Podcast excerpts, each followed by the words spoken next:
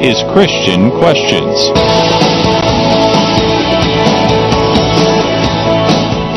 Charles Schwab once said, I have yet to find the man, however exalted in his station, who did not do better work and put forth a greater effort under a spirit of approval than under a spirit of criticism.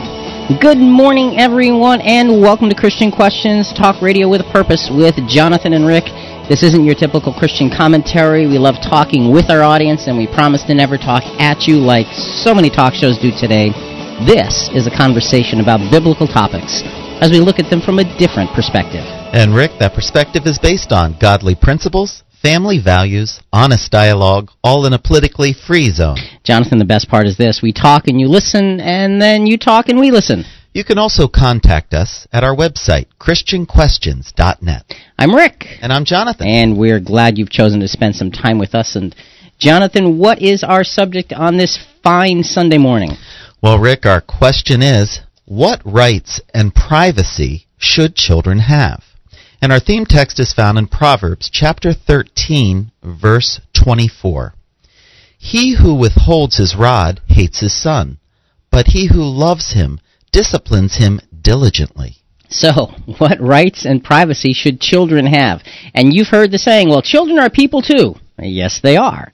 But what does that mean? What does it really mean in terms of raising them? After all, they are children, and the object is for them to become adults. Last time I checked, anyway, that is the object, okay? Real, full fledged, mature, contributory adults. Now, as a parent, is it our responsibility to walk them to that destination, or do they instinctively know how to get there on their own? Could it be that parents are just in the way? What does the Bible say? Is the Bible even right for our generation? Folks, stay with us this morning. This is a very interesting subject. Yes, it is, Rick. Because, you know, this is a subject that, that, that's very similar to politics in that we don't do politics. No, we don't. But we do child rearing. Yes. it, it's, it's similar because people have their own take on it. Mm-hmm. And there are such a wide variety of, of ways to raise children. You, you look at it and say, well, where do you find the right way? Is there a single right way? And uh, so we're going to be looking at that and specifically rights and privacy uh, of children. How does that work? How should that work? So, folks, I'm sure you have thoughts on that. So I'm going to give you the phone number right off the bat. So if you have a thought on what rights and privacy should children have, let us know your thoughts. 866-985-4255, toll free 866-985-4all. We are live Sunday mornings from 7 to 9, and that means we're on right now. And our website, ChristianQuestions.net. Okay, Jonathan, let's get started. We're going to get started with a bang this morning. All right. What is a child's responsibility to their parents? Let's go to a soundbite from Willy Wonka's Chocolate Factory. movie, I remember that movie, movie. made way back in 1971. This is little Veronica Veruca. I'm sorry, Veruca Salt. Uh, now the whole gist of the of the, the the the movie is there's these golden tickets in, in the candy bars. In the candy bar. Right. Her father runs this this I think this peanut shucking um, factory mm-hmm. where he's got all these people you know working, and he stopped work everybody's not working anymore, and now they're all unwrapping candy bars for the daughter. For the daughter to find one of the five golden tickets. So let's listen to how she's doing with all of this. I want you to be the first to find a golden ticket, Daddy. I know, Angel. We're doing the best we can. I've got every girl on the bleeding staff hunting for you. All right, where is it? Why haven't they found it? Veruca, sweetheart, I'm not a magician. Give me time. I want it now. What's the matter with those twats down there? For five days now, the entire flipping factory's been on the job. They haven't shelled a peanut in there since Monday. They've been shelling flaming chocolate bars from dawn to dusk. Make them work nights. so there you have sweet little Veruca Salt. she's a little bit bent out of shape because somebody already found the first ticket. Oh, so she's not happy. Right, because she wanted the first one, and Daddy, you promised make them work nights. so there you have the classic picture of the spoiled child. Now that's certainly over the top, uh, mm-hmm. or maybe is it? I don't know. I, I, you know, sometimes sometimes you just wonder. So, what is a child's responsibility to their parents? And with that in mind, let's just go to a scripture, then we're going to go to sort of a, a different look at it all. The answer to the question, I think, is really simple. What's a child's responsibility to their parents? Well, Ephesians chapter 6, verses 1 to 3 gives us a good sense of that. Children, obey your parents in the Lord. And that's it. You've listened to Christian Questions? and we're through. no. Uh, it continues, For this is right Honor your father and your mother, which is the first commandment with promise, so that it may be well with you, and that you may live long on the earth. So now that is obviously being quoted from Exodus, from Exodus chapter 20. Mm-hmm. And uh, it's interesting because the, the apostle, in writing that, he's saying, Children, obey your parents in the Lord. This is right. And then he quotes the commandment, and he said it's the first commandment with promise. Yeah, the promise to have a long life. Right based on respecting your parents. And when you read the Ten Commandments as they're written in Exodus chapter 20, and it says at the beginning of the chapter, these are the words of God, mm-hmm. this the only commandment with a promise, with something else attached to it other than the command itself. Very good. So it's something that is very, very important right from the beginning in terms of even looking at it uh, in the context of the, the original Ten Commandments. So obey your parents, honor your father and mother. So there's the obedience factor and the honoring factor. Mm-hmm. All right. So we're gonna we're gonna develop both of those as we go through uh, uh, the program. And again, folks, if you have a thought, we're talking about raising children, the importance of understanding what your role is and what their role is. And if you have a thought, it's 866 985 4255, toll free 866 985 4 all. We are live Sunday mornings from 7 to 9, and that means we're on right now. And the conversation continues online at ChristianQuestions.net. Contact us there with your questions or comments. Also, interact with us on our Facebook and our always updated blog. So, ChristianQuestions.net. Jonathan, just a couple more weeks, and we unveil the brand new website. Wow. It is how exciting. Unbelievable. It is so well put together and so well thought out, and it just you're going to love it, folks. And You're the labor of love from all those volunteers. All those volunteers have put in I don't know how many hours. All I know is they they send me these these uh, the the link to say take a look, Rick. Tell us what you think. I don't do anything. It's wow. awesome. It's amazing. It's amazing that these folks work so hard. We're just so grateful for that. Mm-hmm. So let's get back to this here. Uh, we heard Veruca Salt. A little bit of complaining in her voice, would you say? About a lot. a, a, little bit of maybe spoiled brat in her voice, would you say? Uh, maybe a lot. All right, now let's go to the other side of the issue. Let's listen to somebody who I think pretty much everybody respects. No matter who you are, everybody respects Bill Cosby. Yes and he was giving a, a speech uh, at a university in uh, 2004 on parenting. So we're going to sort of throughout the, the first hour refer to some of the things that he said. But this, he, he's asking one of the most important questions whatever happened to parenting? Let's listen. Ladies and gentlemen, whatever happened to parenting? You have, thank you. Whatever happened to I am your mother and I know better for you? I am your father, and I know better for you. And I love you. Whatever happened to responsibility placed on these children? We cannot raise a child on love bought. I want. I'm afraid not to give it to her because she may not like me. That's not parenting. That's called Junior Chamber of Commerce Award. Uh, he has such a way of, of, of expressing things. But he makes some very, very, very important points. Whatever happened to I am your mother or I am your father, I know best. Because I love you. Right. I know best for you. Mm-hmm. Uh, whatever happened to placing responsibility on children. Whatever happened to those things? Because when you go back a few generations, that's what you saw. Yes. So again, you've got the Veruca salt from Willy Wonka's Chocolate Factory. One, one extreme. And then you've got the question, well, look, whatever happened to I know what's best for you because I am your parent. Now, when, when, when sometimes when people see that, they get a little bit frustrated with it because it seems like, well, you're you're taking away that child's responsibility, or not responsibility, but that child's rights. You know, how can you say you know best for them? Do you live in their mind? Well, Excuse me. uh, well, They're but, adolescents. But, but that's true. That's true. Honor is seen, and, and remember we talked about in, in the first scripture, Ephesians, uh, honoring your parents. Honor is seen in loving what that parent has to offer you. Let's look at a, a, few scriptures here. Proverbs 12:1 Whoso loveth instruction loveth knowledge, but he that hateth reproof is brutish. Okay, who loves instruction loves knowledge. Honor is also seen in truly, truly listening. A couple of more proverbs. A wise son heareth his father's instruction, but a scorner heareth not rebuke. And a fool despiseth his father's instruction, but he that regardeth reproof is prudent. So you have this sense of putting people on either side of uh, of an issue. Yeah, which list would you rather be on, Rick? Uh, loveth instruction, being wise and prudent, or being uh, brutish, a scorner, a fool?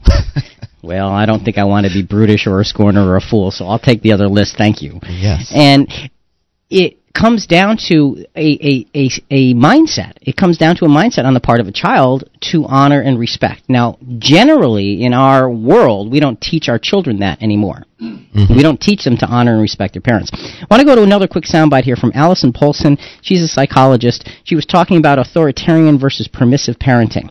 And in both cases, there are positives and in both cases there are negatives. So this first soundbite is about authoritarian parents, the good parts, and some of the dangers.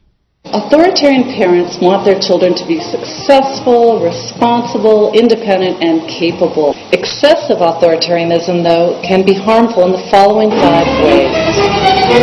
The excessively strict parent doesn't really enjoy the child, doesn't hang out with the child, and there's little appreciation for feelings or imagination or creativity.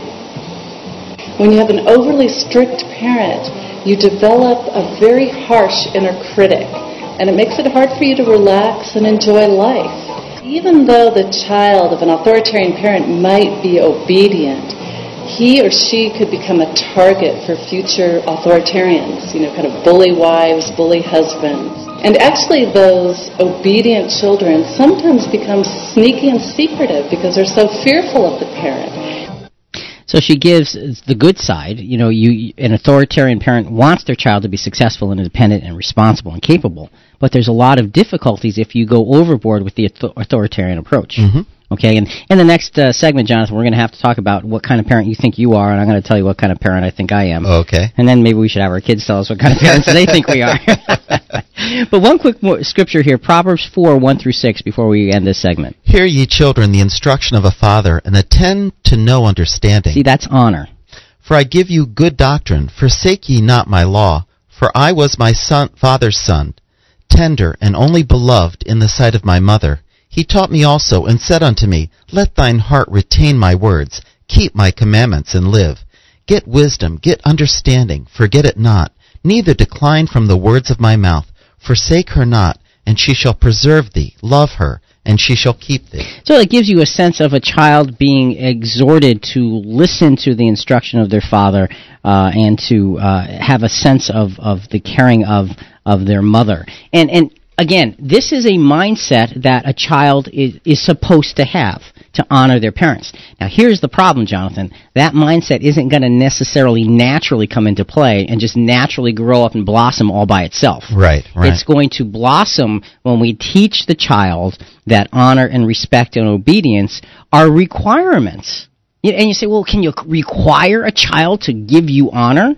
That's an important question. and I That think the answer is yes. And I think the answer is you must require a child to give you honor. So that gives us a start on looking at parenting from the standpoint of a child and what's important in a child's life honor and respect of their parents. This is Christian Questions. I'm Jonathan here with Rick. Our subject this morning What rights and privacy should children have? With most parents both working and focusing on their careers, how much time do you have to devote to your children? Is that important?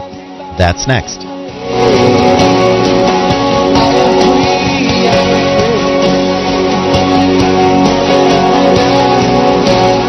You're listening to Christian Questions.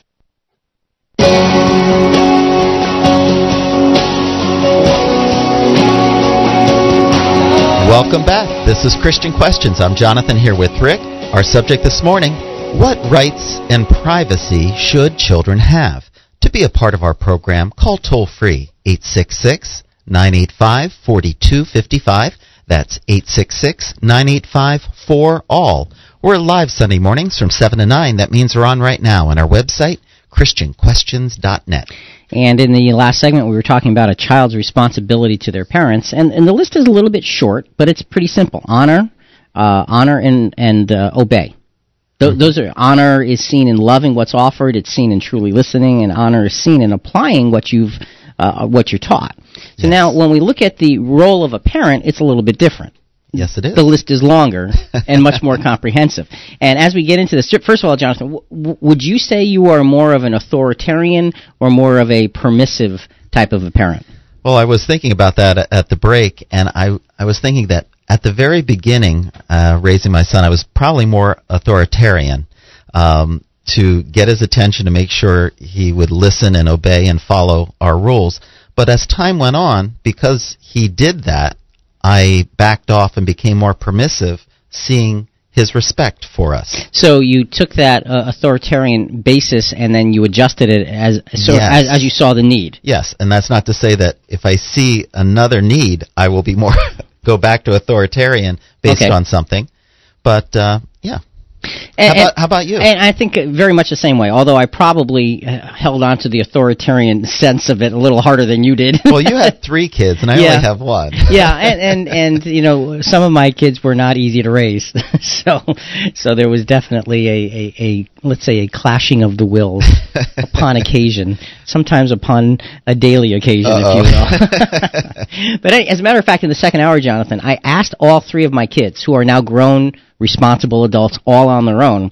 And I wanted to ask them now that they are out of the house and completely self-supporting, uh, what they think a child's responsibility is to their parent and what they think a parent's responsibility is to the child. Oh, how neat! Yeah, so I've got the, their email responses that we're going to uh, read to you in the in the second hour. And also, uh, CQ Rewind is also going to have part of that commentary right, on it right. That's uh, to check out. that's in it. So they, I'll only read part, but their their whole email will be uh, in CQ Rewind, the full edition, the bonus material. So, and that's a free uh, uh, offering from Christian Questions. It's available at ChristianQuestions.net. You sign up for it. It's a PDF file. It gets emailed to you.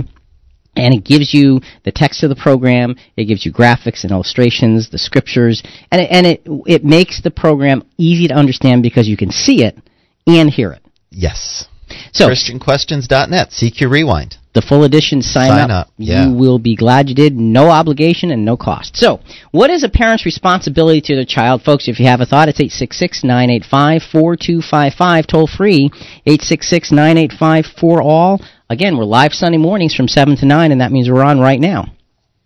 Parents' responsibility to their child. First of all, it's to provide for them. Here for this third time, I am ready to come to you, and will not be a burden to you. For I did not seek what is yours, but you, for children, are not responsible to save up for their parents, but parents for their children. So the Apostle Paul was looking at the Corinthian church And he's like a, a father right. to them, And he's saying, I'm coming because I am preparing a future for you. I am providing right. for you. I am I am doing what I need to do to help you grow up in Christ. Mhm. And that principle obviously applies it, it came from the actual raising of children. Absolutely. So providing is the first thing. Let's go back to uh, Allison Paulson, the psychologist, talking about authoritarian versus permissive parents. And uh, in the last segment, we talked about authoritarian parents, the- Yes. the, positives and the negatives. Here, she's going to talk about permissive parenting, the positives, and then start with the negatives. We'll, we'll pick up the, the rest of them at the, in, later on in this segment. Permissive parents want their children to be happy, to be creative, to feel loved, and to really enjoy the moment. But when permissive parents become excessively permissive, they're not doing their children any favors. So here are the four harmful things that can happen with too much permissive parenting. So sometimes fear of conflict leads a parent to overindulge a child. And what happens is that the child then learns to be demanding and whining and to be loud. A child of an overly permissive parent doesn't learn self-discipline and doesn't learn to postpone gratification. Sounds like Veruca Salt from the first segment, doesn't it? Yes, it does. She learns to be loud, doesn't learn self-discipline, doesn't understand, uh, you know, uh, putting off instant gratification. Yes. So again, there's there's some there's some good parts to that permissiveness, but we just like with an authoritarian approach, if you take it too far, you're running into trouble. And Rick, we tend to do what our parents did for us, for the most part, for the good or the bad. That's true. Um, that's not good. And and you, what we have to do is look at that and say, okay, is there is there a better way, or Mm-hmm. or what do I what did I learn from that, and and what did do I see as potentially difficult for me or damaging for me? Good point. And and then you make adjustments. And and I know there's lots of stories of people who have changed the pattern. So Oftentimes, for instance, abusive parents. Uh, beget children who grow up to become abusers. Mm-hmm. And you think, well, how could that possibly be? Wouldn't they know better? But there's something that, that clicks over in their heads and you know they follow this pattern just like you're saying. Yes. So we have to be careful. So it really comes down to really paying attention. Really paying attention. Let's go again, I- and we got a lot of sound bites this morning because they're very, very helpful in, in, Yes, in putting are. this all together. So first, first of all, it's a, a parent's responsibility to provide for the children. The scripture you just read said it's a parent's responsibility to discipline their children. Mm-hmm. All right, and that's one of the things that gets lost in our world, the discipline factor. Let's go back to Bill Cosby talking about parenting, and he uses a very, very interesting uh, analogy to describe children. These children happen to be homeless people. They don't own a home. They don't have a job. Closest thing they have are chores. And they don't do them. Who are these people running these kids? And all you keep talking about is in my day. You know, in my day, my father would have thrown me. Well, what's wrong with you? So he, he said something interesting though. He says these these children are are homeless people. They don't have a job. They don't own a home. Uh, they so they need something. They need responsibility. They need to be shown the way. And I think that there's something profound in that, in realizing that a child needs to be shown the way. They need to be given uh, things to do and ways to contribute. Responsibility. They need to be able to understand the world around them because you are teaching them the world around them. The world around them is not there just to be discovered; it's to be walked through. I mean, that, at least that's the way Good point. the way I see it. Again, folks, if you have a thought, it's 866-985-4255, toll free 866-985-4all. We are live Sunday mornings from 7 to 9, and that means we're on right now. And stay connected to Rick and I at ChristianQuestions.net, no matter the day or time. All right. So, a, ch- uh, a, per- a parent's responsibility is to provide, is to discipline, and now to teach. Proverbs 22 6. Train up a child in the way he should go, and when he is old, he will not depart from it. And that's interesting because it says if you train a child up in the way he should go, it doesn't say he'll never depart from it along the way. Oh, no, it doesn't. but it does say when he's old, he'll not depart from it. yes. And I can testify to the fact that that is absolutely true. Mhm. Because especially with uh, two two out of the three of my kids, uh, definitely were a handful and a half, or and three quarters in some cases. And but when they grew up. You saw that big, big turn in the way they approach life. And again, in the second hour, I'm going to read you uh, some emails. I, I asked them specifically about this, and you're going to hear their responses now as full grown, mature, contributory, independent, I might add. Nice. Adults, and uh, you know, they no, they don't live at home, and no, they're not coming back. That's right. you heard it here first. Of course, they heard it a long time ago. So anyway, provide, discipline, and teach. Those are some of the things that a parent is responsible to give to their child. What else? Be wise in your approach. So it's not just sort of shooting from the hip. No. It's it's applying wisdom. Fathers, do not provoke your children to anger, but bring them up in the discipline and instruction of the Lord. So see, that's a great scripture because if you read just the first part, fathers do not provoke your children to anger. Well, You- that- yeah, well, you- don't get them mad. Don't right, get them mad. right, right, right. Don't do anything to get them upset. You know, you don't want to ruffle their little little tiny feathers. and you can look at that and say, well, you take the the the, the the Salt approach, you know, Veruca Salt's father's approach. Mm-hmm. Oh dear, give me a break! I'm trying so hard, and and it, it it puts it backwards. But you have to finish the scripture That's right. Bring them up in the discipline and instruction of the in Lord. discipline and instruction. And where do you get that discipline and instruction from the scriptures, from the Bible, from God? And I, that gives us such a sense of direction in terms of okay, you're not trying to get them angry, but you are trying to teach them. Yes. So it do, it's not saying don't ruffle their feathers. It is saying work with them, move them forward, show them the way. Just like you were saying before, kids tend to do what their parents do. Yes. Show them the way. And you know what happens? Begrudgingly, oftentimes they follow after you turn your back. Good point. Because a lot of times teenagers don't want you to see that they're That's following. right. That's right. And so you have to learn to walk away and let them sort of come to that conclusion on their own. hmm All right, let's go to back to Allison Polson one more time about permissive parenting. She listed a couple of pitfalls of permissive parenting. First of all, the, the good part was, you know, permissive parents want their children to be happy and creative and be, feel loved and to enjoy the moment. Sure. But there's difficulties. Overindulging a child uh, due to a fear of parental conflict. Uh, child children don't learn self-discipline. Here's a couple of other things about uh, the pitfalls of permissive parenting. Number three, the child will feel anxious and insecure. If the parent is always there taking care of the child, letting the child do whatever he or she wants, then the child doesn't feel that sense of self-empowerment that enables you to go out in the real world where you don't know what will happen and have some sort of confidence that you'll come out at the other end. The child loses respect for the parent.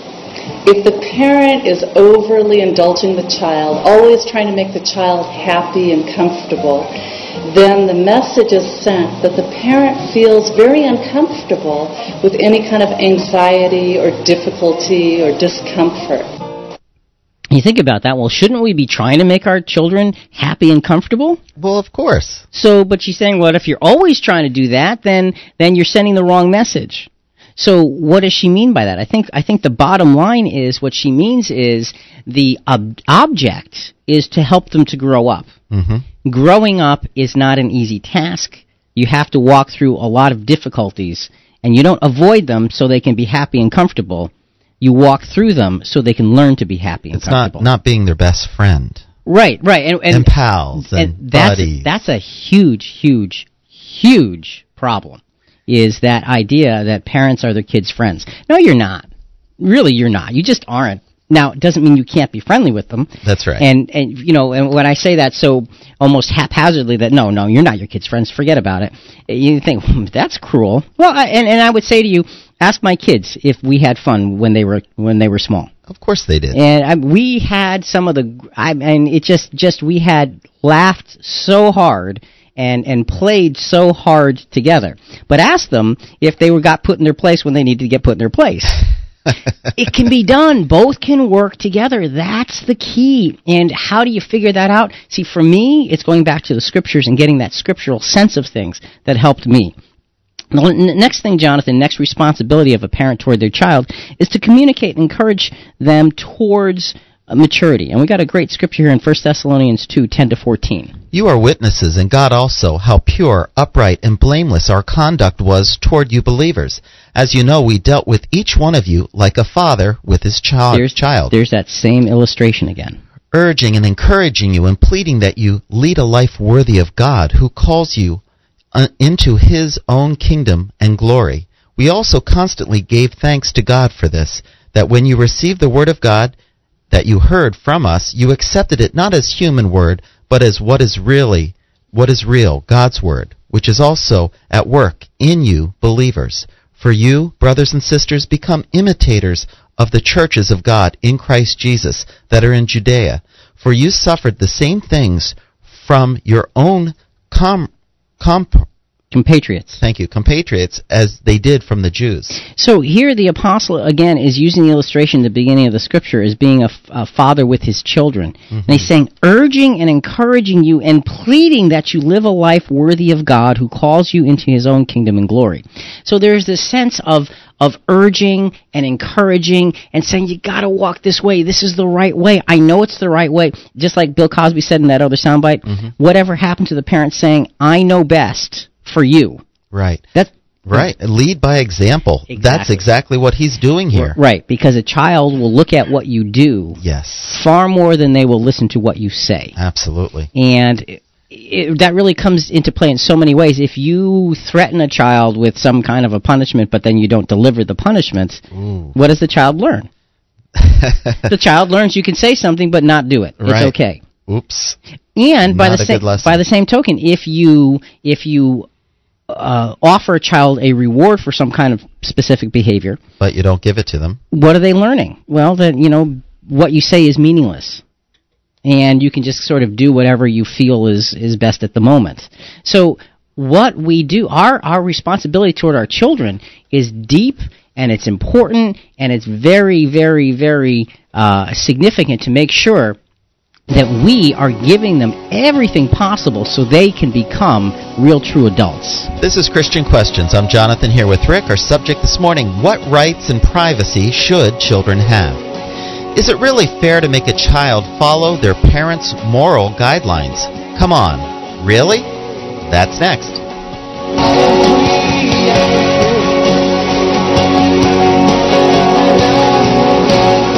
You're listening to Christian Questions.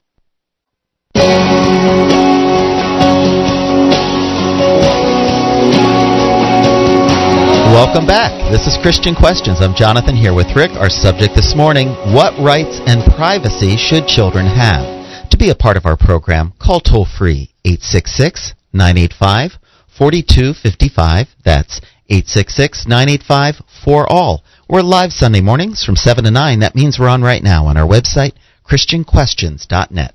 And Jonathan, in the last segment, we were listing off several things that are parents' responsibility toward their children. And during the break, you uh, pointed out that I skipped a few. I didn't mean to.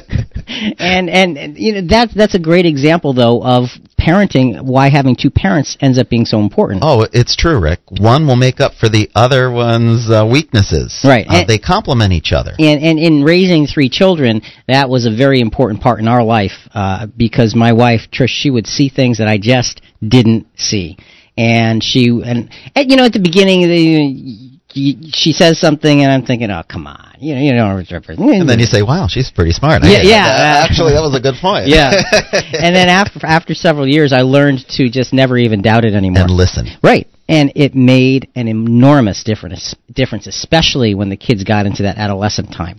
But anyway, the, the, points were that we were supposed to cover were to provide for your children, to have, to give them discipline, to teach them, to nurture them, which I didn't even mention, and then to communicate and encourage toward maturity. So thanks for that. Let's keep moving on. Should a child be forced to follow their parents' moral guidelines? Wow, that's a big question. It is.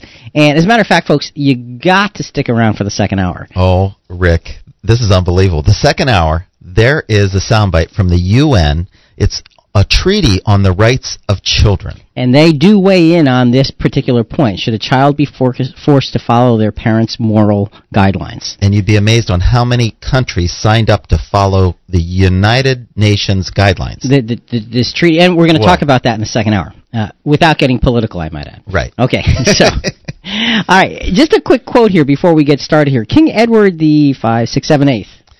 The thing that impresses me the most about America is the way parents obey their children. that speaks volumes. He he died in 1972, so obviously it was spoken before then.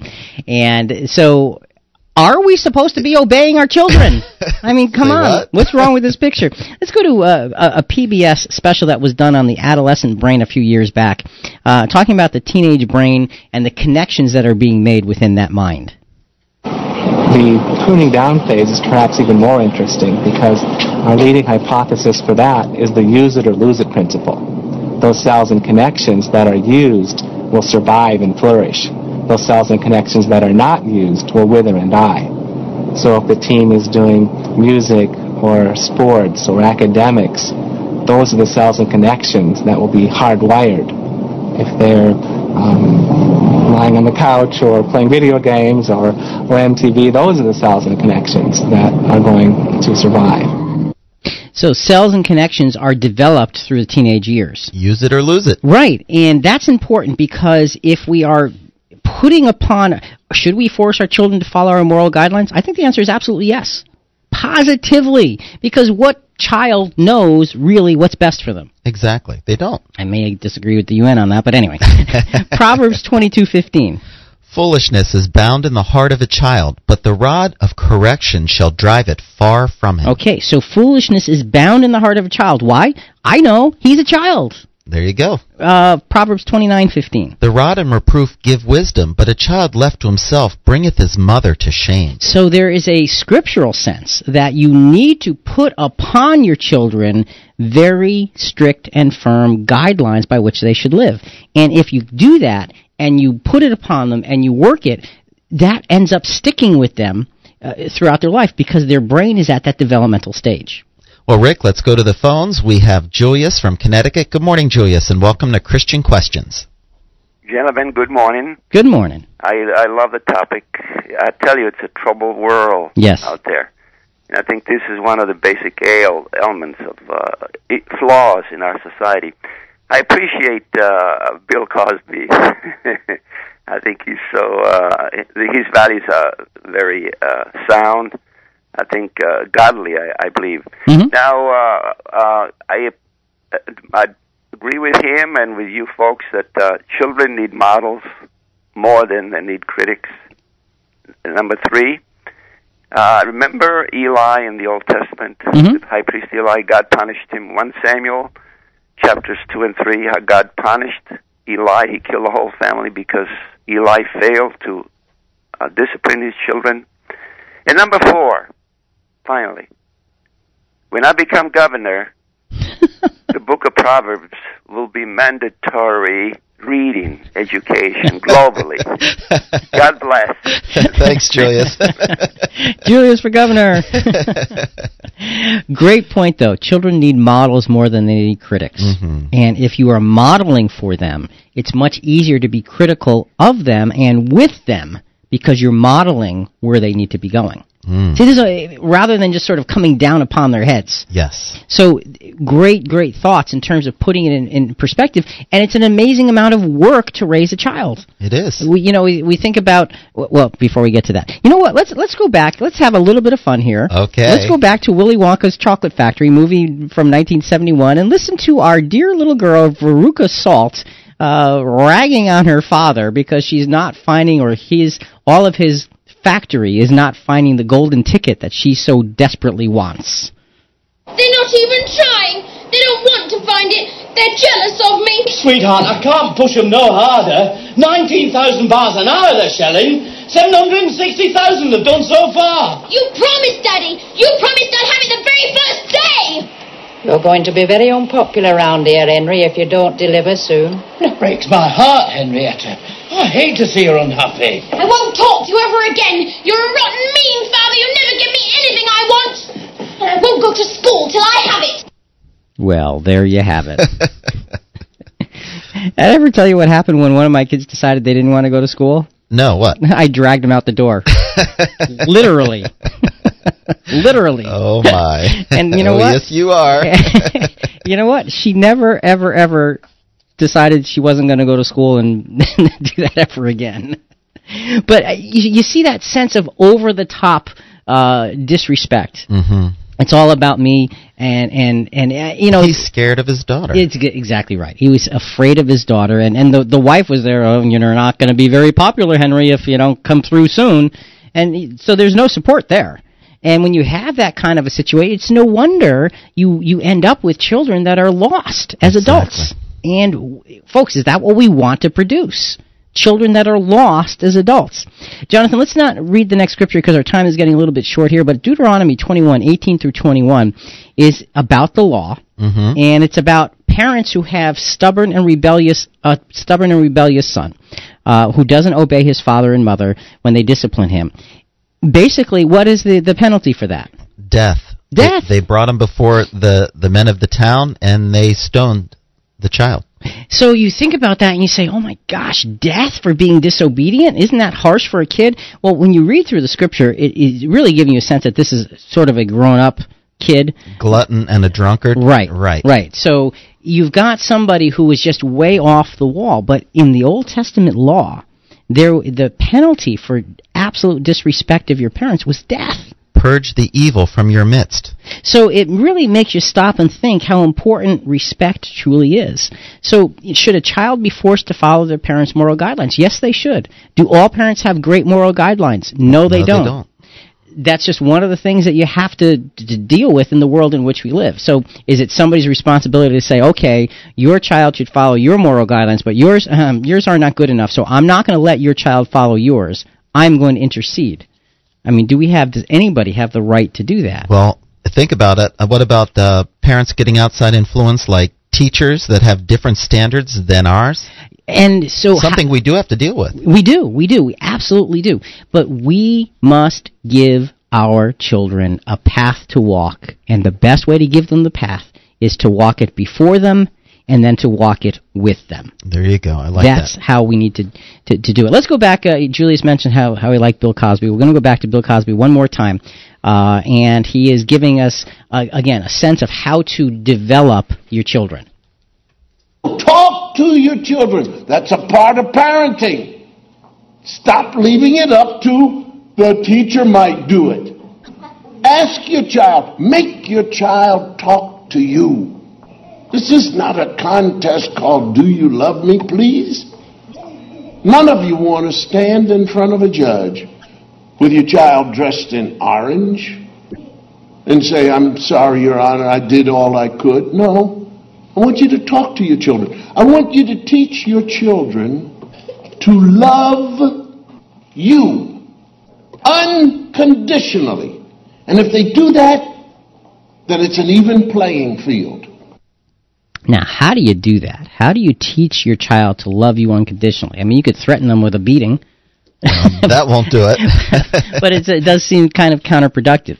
Folks, if you have a thought, it's 866-985-4255, toll free 866-985-4all. We're live Sunday mornings from 7 to 9, and that means we're on right now. And the conversation continues next hour online and all through the week. Christian Questions is live Sunday mornings and on demand with tons of topics to talk, featured audio archives, CQ Rewind, Facebook, and our blog, only at ChristianQuestions.net. And in the next hour, we've got a lot of really great material that it's going to knock your socks off. When we talk about this this UN thing that's uh, coming up uh, or that's around, that's in, in place in many many countries, you just you're gonna you're gonna sit there. believe it. When I when I listened to it, I literally my jaw dropped open, and I thought, no, this can't be real. And so I looked into it, and sure enough. It is as real as as you can imagine. Jonathan, we just got a couple minutes left here, so again, we won't be able to read this next scripture in Hebrews, but this is a great scripture. You want CQ Rewind, the full edition, sign up for the full edition because this scripture will be written out in i- with all of the explanation. Hebrews 12, 5 to 11 is talking about uh, the exhortation to be disciplined of God and it talks about discipline in three different ways. It talks about um, the being rebuked by God, Mm-hmm. being scolded, if you will. That's something that, and, and that rebuke can come uh, be, through words or even a look. That's true. I, I, I don't know if you were the type of child or your son was the type of child where you could just give him a look. No, no, I needed the hand. You needed on the bottom. you did, huh? Wake up, son. Yeah, I was a slow learner. See, one of my daughters, Emily, uh, she was, you gave her a look, and she would just melt and she'd understand. Uh, my other daughter, in contrast, look, she just had to like smile at you, like, yeah, you think that's going to work on me? but that's the first line of approach, if you will, that Hebrews 12, 5 through 11 lays out. and the Lord disciplines those he loves. Okay. Now, the discipline is action. Okay. Sometimes you need action. And, and again, I, I, I describe this. It doesn't feel like love, though. No, no. I describe it as did you clean your room? Uh, yeah, it's clean, and you look at the room and it's a shambles. And so you, well, the action is you say, okay, let's go, and you grab the child by the hand and you drag them along into the room. So now they're going to clean their room. Yeah, it That's doesn't action. feel like love. Okay. And sometimes that doesn't even work. And so the third level that Hebrews 12, 5 through 11 describes is the chastisement. And that is the, the, the, the punishment part. Mm-hmm. Okay? The action draws them to what they're supposed to do, but the punishment is as a result of them not doing it. And like you said, you were one of those that just needed to be whooped. Yeah. Wake up. And did it work? It did. And it's interesting because a lot of people look at the you know the idea of, of spanking a child and they say, oh, you know, can't do that. And I I would say it's something you need to be very careful with. Uh, we didn't spank on a regular basis, but we did when we thought it was necessary. And for me, Jonathan, one of the key rules of spanking was never, ever do it when you're angry. Good point. And I would literally walk away, reason through it, decide it was important, come back, and administer the punishment without the emotion. And that helped me to show them the path that they were supposed to take. Because they, hey, that's the role of a parent. We're supposed to show our children the path. Folks, in the second hour, we're going to go much more deeply into the subject. So if we're not on in your area, go to ChristianQuestions.net click the listen live button and stay with us for the conversation. If you can't stay with us, we'd love you to leave your comments on Facebook, uh, and uh, you can email us at rick at christianquestions.net. What rights and privacy should children should children have? There's lots of rights that they should have and some that they shouldn't. We'll be back again in the next hour with more on that. So for Jonathan and Rick and Christian Questions, we'll be back soon. Think about it.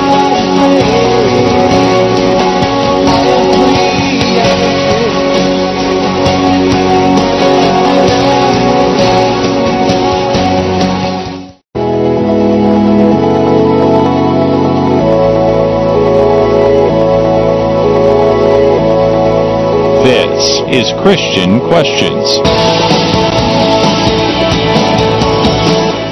Anatole Broyard once said, There was a time when we expected nothing of our children but obedience, as opposed to the present, when we expect everything of them but obedience. Good morning, everyone, and welcome back to Christian Questions, talk radio with your breakfast with Jonathan and Rick. This isn't your typical Christian commentary. We love talking with our audience, and we promise to never talk at you like so many talk shows do today. This is a conversation about biblical topics as we look at them from a different perspective. And Jonathan, what is our subject this morning? Well, Rick, our question is what rights and privacy should children have? And our theme text comes from Proverbs chapter 13, verse 24. He who withholds his rod hates his son, but he who loves him disciplines him diligently. And, and, Jonathan, before we get back into the subject, I want to mention something about that proverb scripture because there is another proverb scripture that is very specific about. Sort of, it sounds like it's telling you to beat your kids into submission, but it's not. It, but we're not going to discuss the scripture. But in CQ Rewind, the full edition, in the bonus material, we have a couple of pages of really looking at how the scripture reads, what the words are, what the words meant back in the day that they were written, and how we should understand it. Good. Fascinating, fascinating learning. You want to sign up for CQ Rewind, the full edition, uh, for that because it's going to give you a sense of what the scriptures really, really, really taught on, on that particular matter. Only at ChristianQuestions.net. And it's free. So, how should a parent teach morals and ethics in a way that the child doesn't feel overwhelmed uh, by the standards that may seem too high? And that, that's a real dilemma. It is. It is. Because you don't want to overwhelm your children, but you don't want to underwhelm them either with just watering things down so much that they they're they're just uh, not not getting it. They're not getting it. They're not striving for something higher. So that's a tough thing. And and Jonathan, to, to begin this, uh, I mentioned in the first hour about asking my children to participate in the program. Yes, you did. Okay. Here's the email that I sent to my three adult children. I, and this is exactly the email. To my three adult children, I need a favor on short notice. This week's CQ is entitled, What Rights and Privacy Should Children Have? I have two specific questions I would like you to answer so I can reference them on the broadcast. What do you think, first question, what do you think are a child's responsibilities toward their parents regarding their upbringing, rules, and so forth? Second question, what do you think a parent's responsibilities are toward their children regarding upbringing, rules, and so forth? Try to keep it relatively short, hit what you might consider to be the high points, the most important things, and so forth. If it helps, focus on a specific, specific age bracket or brackets to narrow down your answer. Please do not collaborate with each other. I would like to hear from each of you independently. Oh wow! Because my kids talk all the time. uh-huh. Okay, they're all adults. They're all doing their their thing. But to me, I, it's important to get the, the sense from those who have grown up and and now are in my own life. Okay, how have you done? You look at your grown up child, and that gives you a lot of the answer. It sure does. So we're going to get to that very very shortly. Uh, but before we do, let's get back to um, let's get back to Veruca Salt, shall we? Oh, from Willy Wonka. One last time, and here in the middle of this big argument, one of the workers down there that that, that have un- unwrapped seven hundred and sixty thousand Willy Wonka chocolate bars Uh huh. Finds a golden ticket. So so listen.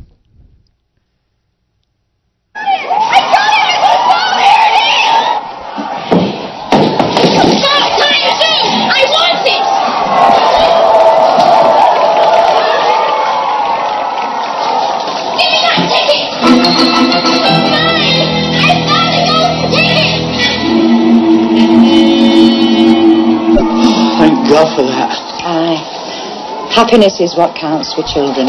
Happiness and harmony. Aye, happiness and harmony is what counts with children. But did you notice, Jonathan, that the moment one of the workers finds the ticket, the child says, I found it! Give me that. Give me it's that. It's mine. mine. Yeah. She didn't find it. She didn't lift a finger towards it. Spoiled. And, and see, we end up getting into that situation when we don't guide our children. One, one quick scripture, then we'll go to the uh, go to the phones. And this actually is our theme scripture. Let's read it one more time. Those who spare the rod hate their children, but those who love them are diligent to discipline them. So, discipline should be a byproduct of our love for our children. That's where our discipline should come from, according to Scripture. All right. Well, we have Jewel from Connecticut. Good morning, Jewel, and welcome to Christian Questions. Good morning. Um, I've been listening to the program and enjoying it this morning. Thank you. And um, I was thinking of some ways that I thought um, were helpful in teaching our children different, um, not not so much discipline, but teaching them how to be a good Christian and, and in the long run be a good person. And um, some examples were obviously I know you're going to get into reading them scriptures and teaching them lessons and Bible stories because then they can hopefully relate those to their own lives. And then also um, teaching them respect for other people. I think a great way, and just a little thing, is teaching them not to be late. Because when you're late, you're not showing respect for the people that you're going to meet. And I always thought that that was an important lesson um, to teach our son. And then one other quick comment. Um, one thing that um, we did, actually, I'm Jonathan's wife, and so one thing that we did when our son was younger, um, when Jonathan came home from work one day, our son was waiting. He must have been about five, and he was waiting with a little bucket of water and soap. And we had had the lesson during the day on washing one another's feet and what that meant. And so when his dad came home from work, um, our son washed his feet. And then it was something that we had talked about for quite a while later, and hopefully um, teaching him to think of others later on in ways that he can be of service or help to other people. Because when you're thinking of others, you're not thinking of self. Wow. Anyway, I'm enjoying the program, and I'm going to turn my radio back on in a minute. Thank you. All right, Jewel. Thanks so much. bye bye. Bye bye. That's a great lesson. You know that that lesson that Jesus taught of of serving one another, and then to make it practical and make it real, and have a child show that they can get it by doing it. What a great way to to teach that lesson. Jewel, thanks so much. Really appreciate That that. great. And uh, Jonathan, you say you, don't even remember that, huh? Your mind Let's- is going. Is not, it? Let's not talk about Is that. your mind going? Is that what you're telling me? Yes. Jewel, thanks so much. Good thoughts. And you know the other thing about teaching respect by not being late, that's a huge thing. As That well. is, that is. because if when you are late, you are not respecting those people that you're you're, you're dealing with. So, Jewel, thanks uh, thanks again for that. Let me read part of my son Tim's answer to to those two questions. Now, Tim is 30 years old, I think. Uh, he's in the Coast Guard. Uh, and a very, very, very diligent adult. He was a very, very rebellious teenager, but he has turned into a very diligent adult. Tim's answer. The responsibility a child has to his or her parents as far as upbringing and rules is to accept what the parents have set forth and abide by the rules of the household. Obviously, there are unfortunate circumstances where parents don't always have the child's best interest in mind, but just because there are some unfortunate cases doesn't mean all parents are like that, and most do have their children's best interest in mind. As far as privacy, this is interesting. This is from my son, who was the rebel. As far as privacy, a child has not earned the right to be able to decide for itself what they will and will not share with their parents. if children are hiding things and feel their privacy is being invaded, it's probably because they're doing something they shouldn't and could possibly hurt themselves or others. He speaks from experience. and then he says about a parent's responsibility. A parent's job is to teach and raise their children to be good, well-rounded people, and that's not an easy task at all. All children are different, and every parent will encounter problems and difficult decisions. By limiting a parent's ability to set up the rules and guidelines for their household and to help raise and protect their children, you're asking for trouble. A parent has a hard enough job, and it is without society telling them that they're invading their child's privacy. It's a parent's decision what their children can and can't do, and what they can keep secret, and what a parent needs to know. How about that? Again, what wisdom. Wow. Well, spoken from the mouth of a of a kid that man, it took every ounce of energy in me to, to keep him sort of close to being in line. I'm not going to say I kept him in line, but I kept him at least recognizing that there was a line. How's that? There you go. so we'll, we'll, get to the other two as as we go on through the program. Um, but Jonathan, as we as we continue here, uh, we, we you know what we, we don't have time to go to this next soundbite, so we're going to skip this next one. But it's from the PBS. Um, uh, subject on the adolescent brain. And it's just basically saying that a child's cognitive flexibility is not fully developed uh, in their teenage years. Okay. It's sort of the CEO of your brain is really not there yet, so your ability to distinguish between doing good things and bad things is very, very, very raw and immature. Gotcha. We need to understand that because remember the proverb said foolishness is bound up in the heart of a child. Mm-hmm. It's interesting. The scriptures didn't didn't tell you that it was a, the frontal cortex of the brain, but that's what they were saying. Yes. That's why you need to guide them, you need to show them, you need to discipline them. So, the to best influence our children, we need to approach them with the highest regard for who they are and what they represent. And I think a lot of that came out in what Jewel was saying. It really did. You know, just having great respect for the child and understanding that they are one of the greatest gifts that we could ever be blessed with. Mm-hmm. So you are given this gift of this child, now raise them, now show them, now guide them. And in that way, when you see them as the gift that they are, we are not going to overwhelm them with some kind of a standard that's just way too high. Let's go to Micah 6 8. I think we've read this scripture every week uh, for the past six weeks. He has told you, O mortal, what is good, and what does the Lord require of you but to do justice, to love kindness, and to walk humbly with your God. So those three simple and elegant principles do justice, love kindness, and walk humbly with God. If we take those three simple and elegant principles as a foundation, then we can build on them. And before we get to the next text, folks, if you have a thought, we're talking about how do you teach a child morals eh, without making it so it's like too high a high a, a, a level for them. We'd love to hear what you think. 866-985-4255, 866-985-4ALL. We're live Sunday mornings from 7 to 9, and that means we're on right now. And our website, christianquestions.net. And Rick, uh, you mentioned one of the greatest gifts we could ever be blessed with is a child. Mm-hmm. The question I have is how many times do you pray and thank God for the children that He has given you? This is a good point, because when you have that prayerful thankfulness and appreciation. running through your daily life, yes, then your treatment of that child is from the standpoint of honor and respect and love and and admiration yes. for the gift and wanting to to protect it and make it grow and blossom as best as you possibly could. So you're right, having that prayerful approach is critically critically critically important. So again, we have those three basics do justice, love mercy, and walk humbly with God. Then we look at 1 Corinthians 11.1. Be imitators of me as I am of Christ. So we put those foundational three elements in place, and then we imitate. Now, see, that's interesting because First Corinthians, remember the Apostle Paul is writing to the Corinthians from the standpoint of being their father, their spiritual father. That's right. And what is he saying to them? Imitate me. Yes. Do what I do. Because I'm imitating Christ. Exactly. So it takes that humility and applies it. And then we get to 1 Corinthians um, uh, 4, verses 14 through 19. And this is the application of our leadership in our family. I am not writing this to make you ashamed, but to admonish you as my beloved children. So again, the apostle Paul to the to the Corinthian brethren, he's saying, I'm not trying to make you ashamed, but I've got to talk to you about hard things.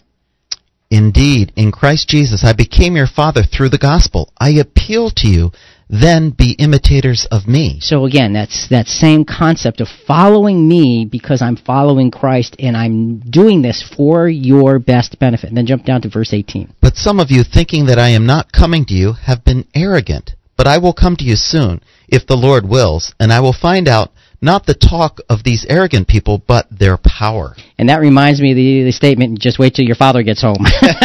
yes. Because that's what he's saying. He said, you're talking big when I'm not there. Right. I'm going to see what's behind the talk when I get there. And so he's showing that the, the necessary authority that is required to raise up a child to live by a high standard. If you don't apply that necessary authority, the child isn't going to go anywhere with their lives, and we are going to be responsible for that.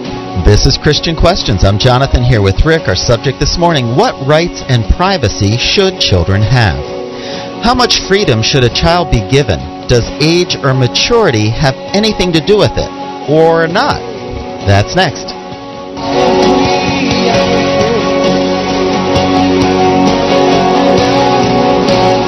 You're listening to Christian Questions. Last Monday.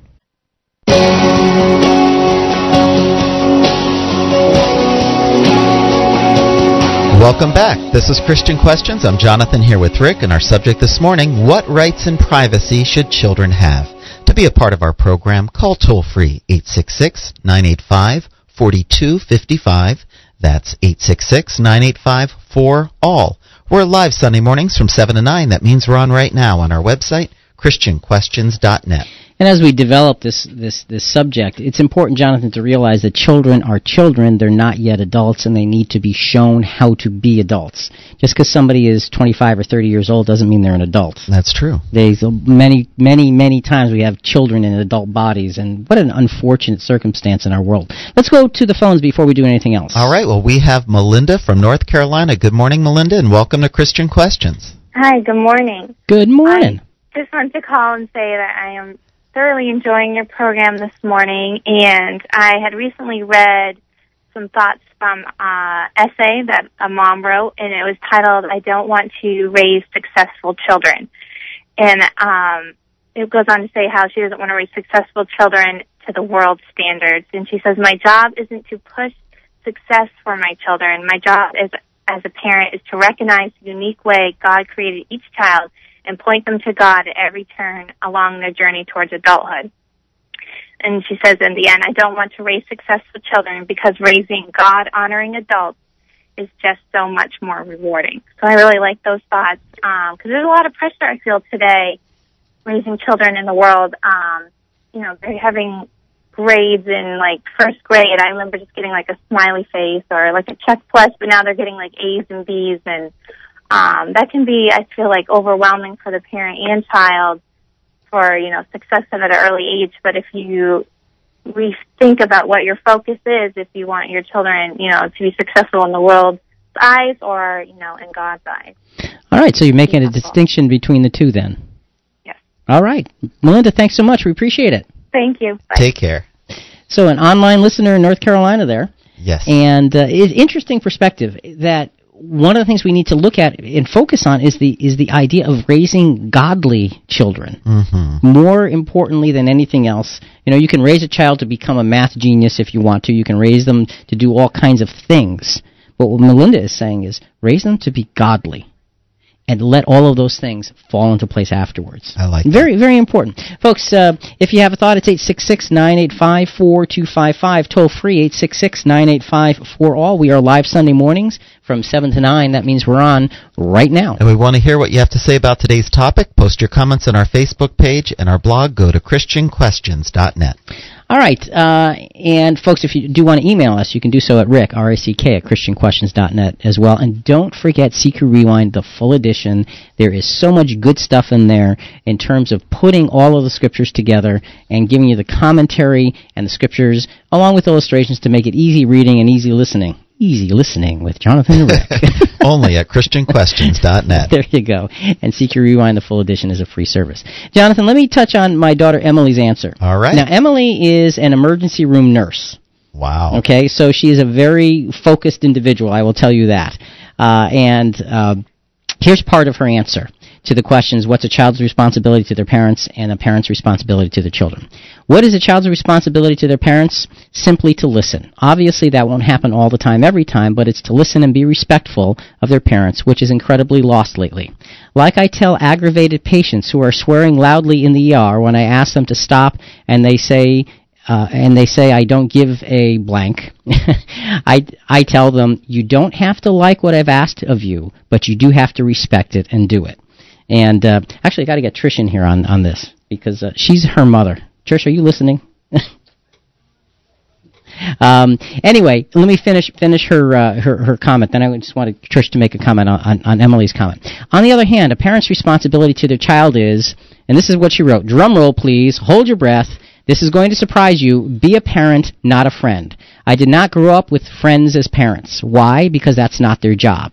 Their job is to put me in my place when I misbehave, act out, etc. Stop trying to make your kids like you all the time. Chances are, if they dislike you 50% of the time as teenagers, you're doing something right. Take this for what it's worth. I don't have kids, but I hope when I do, I'm like my parents. I know my unborn won't be having their cell phones or iPads, etc., in their possession at night. They'll be in mine. no private phone calls or TV in their room.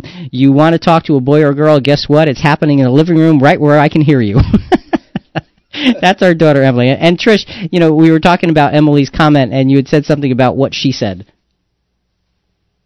Yeah, oh. microphone. Hi.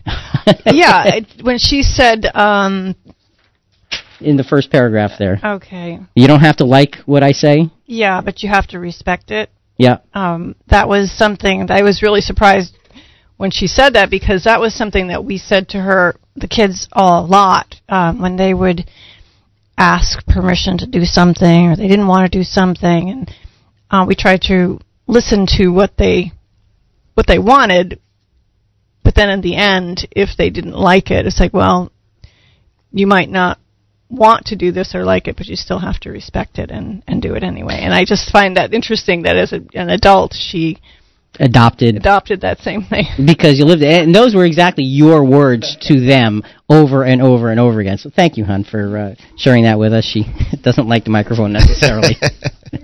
But um, as we continue and it's important and, and jonathan again I'm, I'm i'm referring to my own children because we went through the experience of raising them and now they're completely independent adults. And it's interesting to see their reflection back. And, and her big point is look if you're a parent don't try to be your kid's friend. Be their parent. That's big. It is it, a very very important part of this.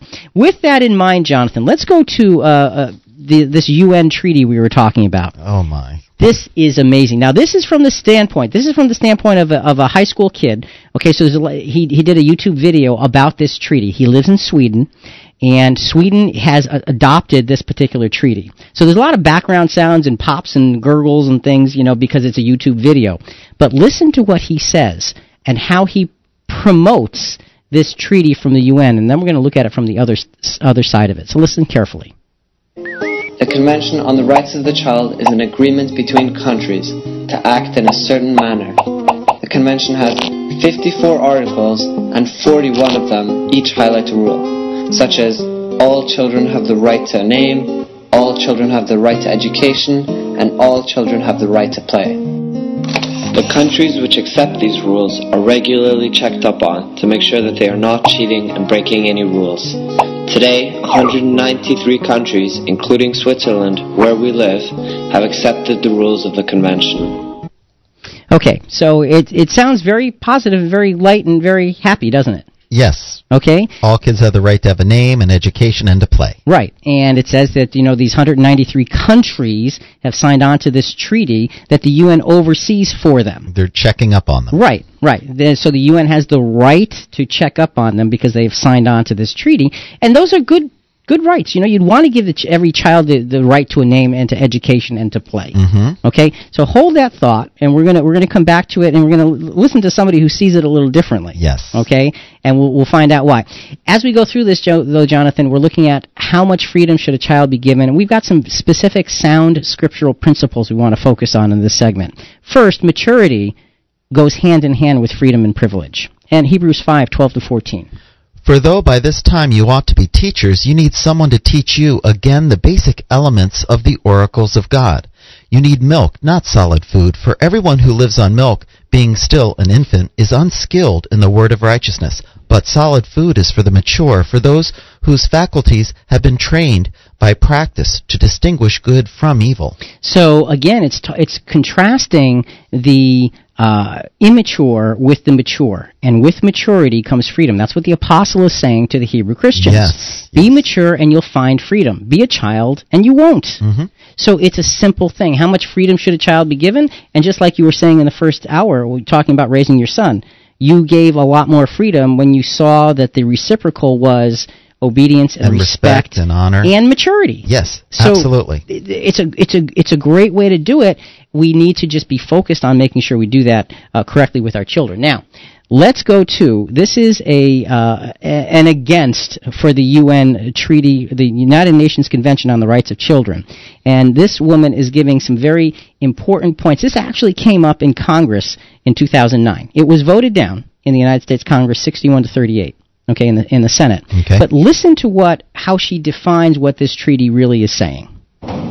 The United Nations CRC treaty takes decision making power away from parents and it gives it to the government so it can enforce the ideological whims of the United Nations. This treaty allows the United Nations to decide what is in the best interest of the child, overriding all parental concerns. This is how it works. A committee of 18 experts sitting in Geneva has the authority to issue official interpretations of the treaty, which would be entitled to binding weight in American courts and legislatures. This would effectively transfer ultimate authority for policies in these areas to a foreign committee. This includes health, education, and family life issues like faith and discipline. Wow. That last line is very important. Faith and discipline. Yeah, and we're gonna we're gonna develop that in the next segment. And but th- that's startling, Jonathan, because you have 193 countries in the world that have adopted this, which essentially says that they are giving over their parental rights to be overridden by this UN treaty. Wow. So, what does that say about our individual efforts and our individual confidence in our child rearing abilities? It's pretty non existent. It's sad. Why? Because we don't rely on a higher source. We don't rely on something that's already there. We try to make it up as we go because we're in a world of individuality. And that world of individuality inevitably leads to uh, difficulty. It inevitably leads to failure. Look at how many children don't grow up to be adults now versus generations ago. Unbelievable. All right, before we go to the phones, Jonathan, one last one one more sound scriptural principle. We won't read the scripture, but it's from 1 Corinthians chapter 3 verses 1 through 4. Again, the apostle Paul is talking about your children still. I can't treat you like an adult. And the sound scriptural principle is a child is childish and is not capable of functioning as an adult. So don't try, instead show them how to grow up. Good point. That's a sound scriptural principle, and it has everything to do with how much freedom we give or don't give to a child. All right, let's go to the phones. We have Keith from Tennessee. Good morning, Keith, and welcome to Christian Questions. Uh, Happy New Year, and uh, thanks to Jesus Death is dying on death by his time, you know, more, and I, I won't get into proving the existence of God, but anyway, um, the, I was told just to focus on one thing, because I had a lot of scriptures I wanted to review, and, uh, you know, I wrote, I wrote a book, and I, which includes 15 cultural changes which are destroying the family uh, in America, but, um, anyway, with respect to a child left to himself, there are now 12 times as many uh, latchkey kids as, as there were uh, when I, when I was a, a kid, and um, you know,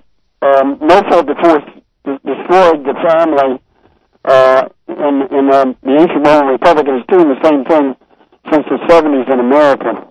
But also, there's a lot more negative reinforcement for kids. You know, exposed to violent video games, uh, television, and so on, which we didn't have to deal with uh, when I was a kid. And they don't get prayer and Bible reading in the schools, and because uh, so many parents are divorced, they don't have the mother in the home. They don't get the prayer and Bible reading at home anymore. So they get a lot more negative reinforcement and, le- and less positive reinforcement as far as ethics, you know, Christianity and so on. And, you know, Solomon said, as a man thinketh, so is he. And um, so what you um, are exposed to, particularly as a child, is very important. Um, anyway, I go into all this in my latest book, which is the title, which is um, as surely as Christ uh, rose from the dead, and, and sometimes this is demand time of the U.S. government. Nobody's dying in the USA, but uh, I'm not going to run for office. All right, Keith, thanks so much. We appreciate the points you brought out. God bless. Take care. You too. So it was a little bit hard to understand. But you know, I'm listening to him, and he's talking about you know divorce having a very negative effect on children. Yes. Uh, we get a lot more negative reinforcement than Right. positive reinforcement. And he's right.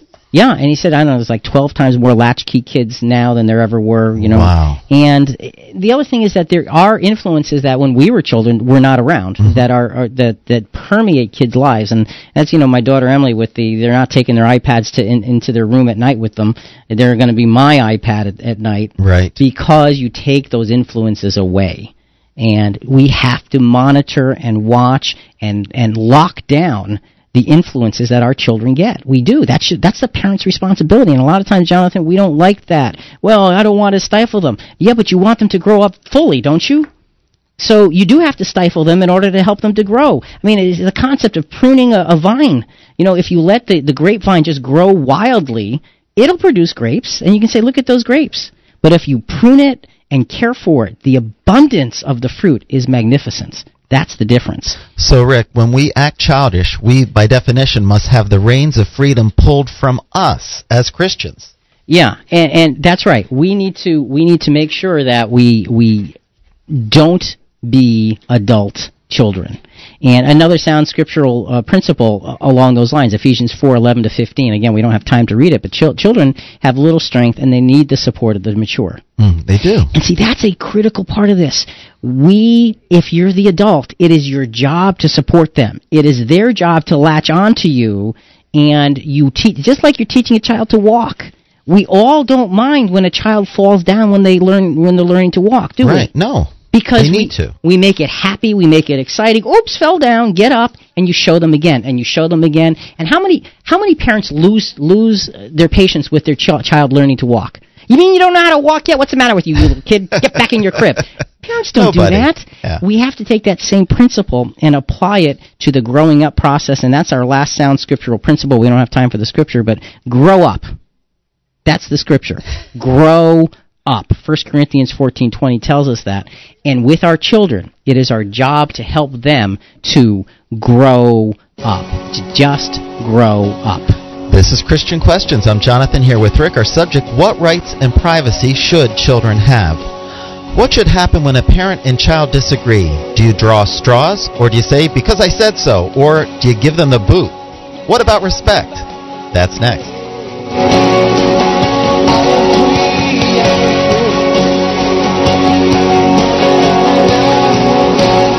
You're listening to Christian Questions.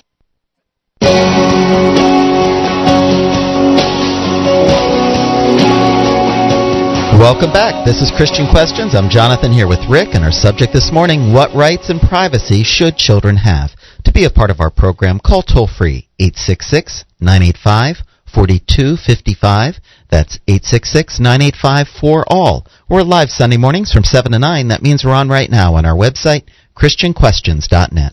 And Jonathan, as we go through this topic, uh, it occurs to me that people will listen to what we're saying and say, boy, are they old fashioned?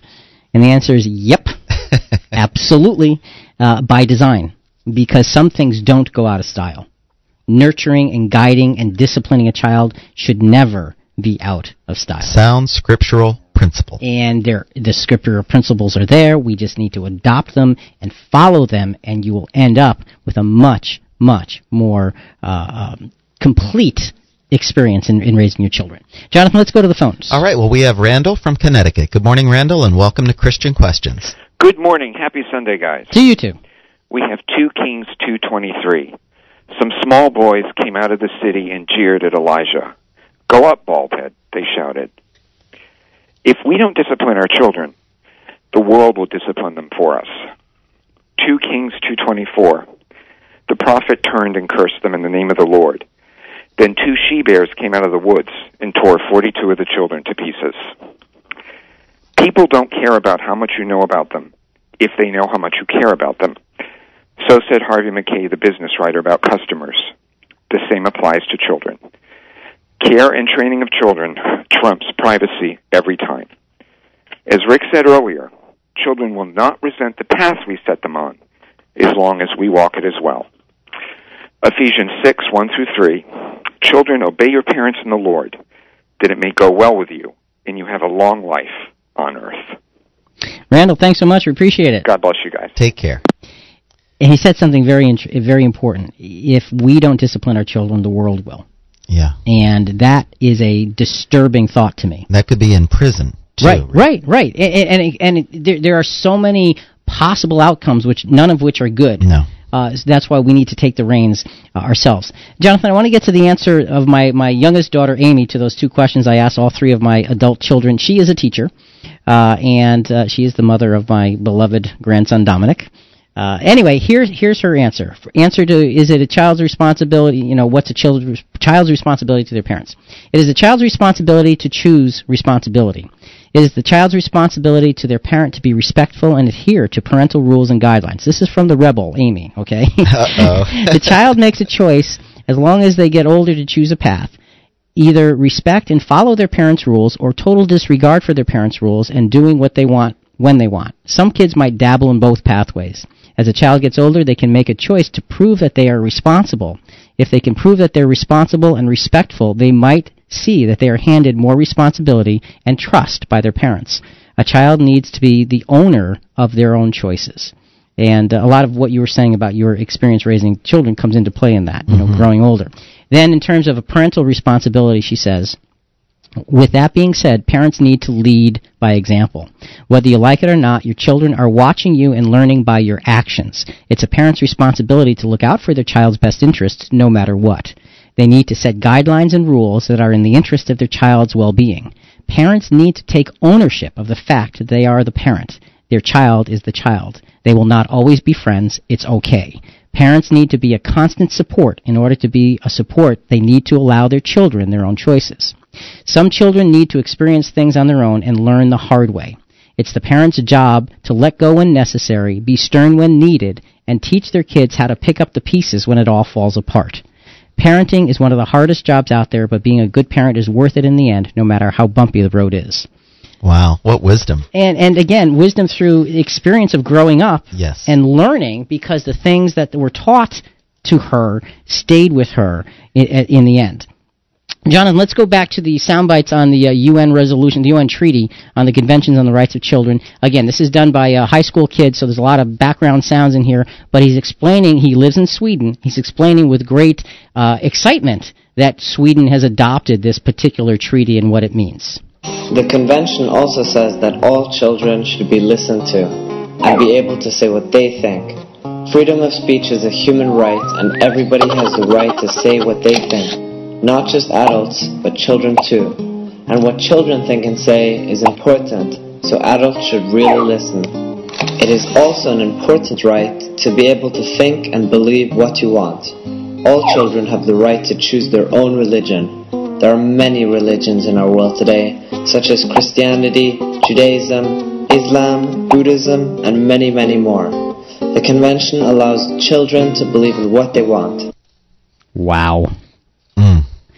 And to me, that is a great, great danger because you're handing over responsibility of the raising of your children to somebody else. You, Yes. You give a child the, the, the ability to believe whatever they want. They are a child. They don't understand. You're supposed to be the one who understands. Colossians 3, 20 and 21 says, children obey your parents in everything. You're ch- their children.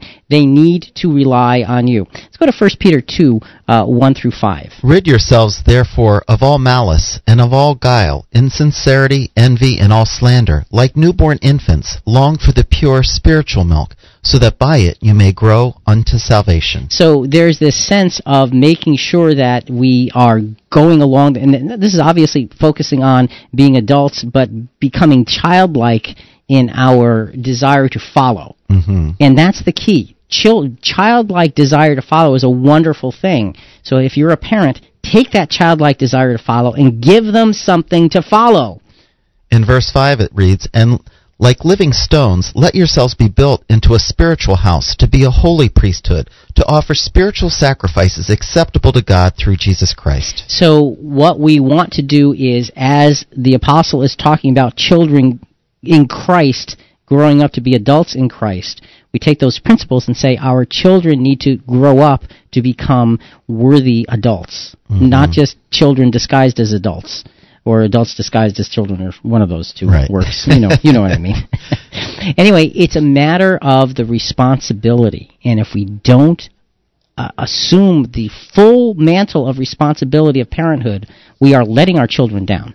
And we are setting them up for a major fall. And Jonathan, I think that in this world, the way that parenting is done is way off the mark for the most part.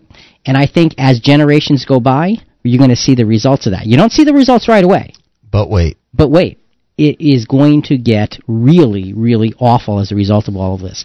Let's go back to this United Nations things one one more time, folks. And the reason I keep coming back to this is because we believe parenting is a personal responsibility. It is your job, and the fact that this world organization already has 193 nations signed up to this treaty where you turn your rights for parenting over to 18 people who sit in Geneva to me is completely absurd. it's scary. And it is a sign of the times I think that we're living in. So let's listen to this uh, th- this perspective against the treaty.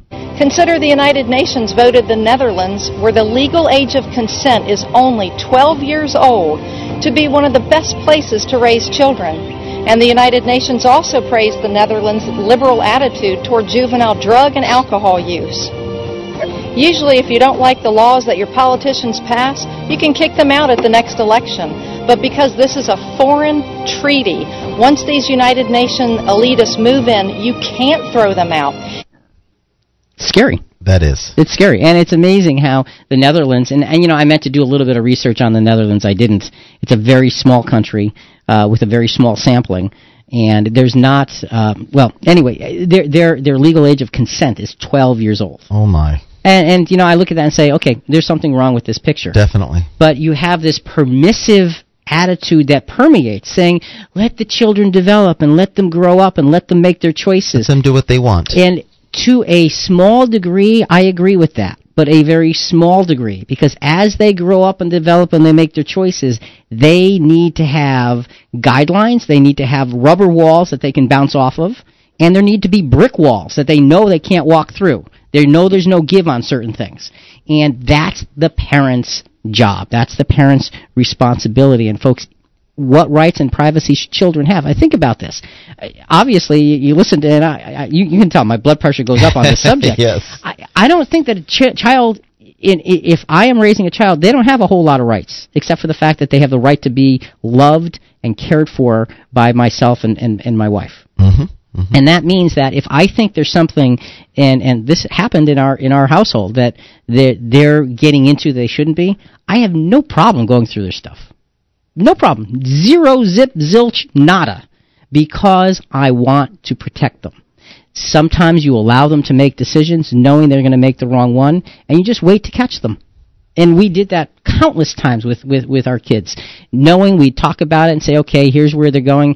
Let's make sure that it's somewhat of a of a of a, uh, a protected situation, and let's just be ready to catch them so they can learn that applying what they're thinking is just is not acceptable. And that's what it means to be a parent. None of this nonsense of oh the kid knows best. No, they don't. Kid doesn't know yet. Their brain isn't capable of knowing yet And they had lack experience. tremendous amount of lack of experience. So there is a need for authority without listen to this scripture because what this scripture is saying this proverb scripture without authority a child is considered neglected The rod and reproof give wisdom, but a mother is disgraced by a neglected child. When the wicked are in authority, transgression increase, but the righteous will look upon their downfall. Discipline your children, and they will give you rest. They will give delight to your heart.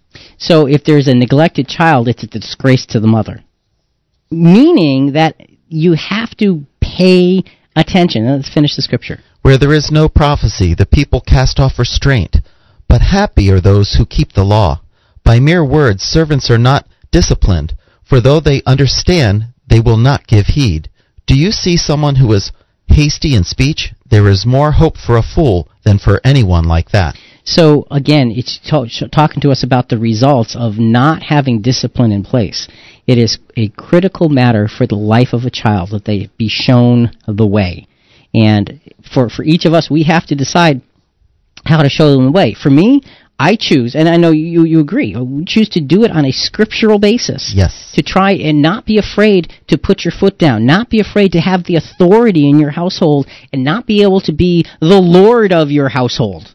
And you know, people look at that. Oh no, you don't want to do that. You know, you're gonna, you're gonna, you, you're gonna, you're gonna uh, make them feel afraid. Sometimes yes, sometimes yes. To protect them for their ultimate good. And by the same token, you need to be able to walk away from them when they are of age and when they're ready to make their own decisions. Uh, this, Jonathan, we'll just read part of this next scripture because we're running out of time. But this next text brings the thought of reining in one's emotions in the discipline process. So this is from Proverbs 19, 16 through 20. Just read verse 18. Discipline your children while there is hope do not set your heart on their destruction. So, in other words, discipline your children while they're still young, while they're still making mistakes, and while it hasn't been so ingrained in them that they can get away with anything. That's when you put yourself in place to make sure you are applying yourself and what you know to be true. And what do we know to be true? Scriptural principles. Mm-hmm. Do justly. Love mercy. Walk humbly with thy God. And if you take the do justly and you love mercy and you say, okay, I'm running with that, but you don't walk humbly with God, you are missing the ultimate guideline for what is justice and what is mercy. See, that's the thing. We could create our own idea of what is justice and what is mercy in raising our kids, but walking humbly with God takes away the need for creating those things and it puts it back in perspective. One last scripture, Jonathan, about uh, responsibility of children and parents summed up. Children, obey your parents in everything, for this is your acceptable duty in the Lord. Fathers, do not provoke your children, or they may lose heart. Don't provoke your children, but do discipline them. Don't have them lose heart, but do guide them. Don't let them walk the road, walk the road with them. Show them by what you do, teach them by what you say, and show them how to think in a godly manner in an ungodly world. Raising children is one of the most critical responsibilities we could ever be given. We're fortunate to have the book, the scriptures, the Bible that gives us the answers as to how to do it. For Jonathan and Rick, it's Christian Questions. We'll be back again next week with another subject, but till then, what rights and privacy should children have? Well, probably not too many. We'll be back next week. Think about it.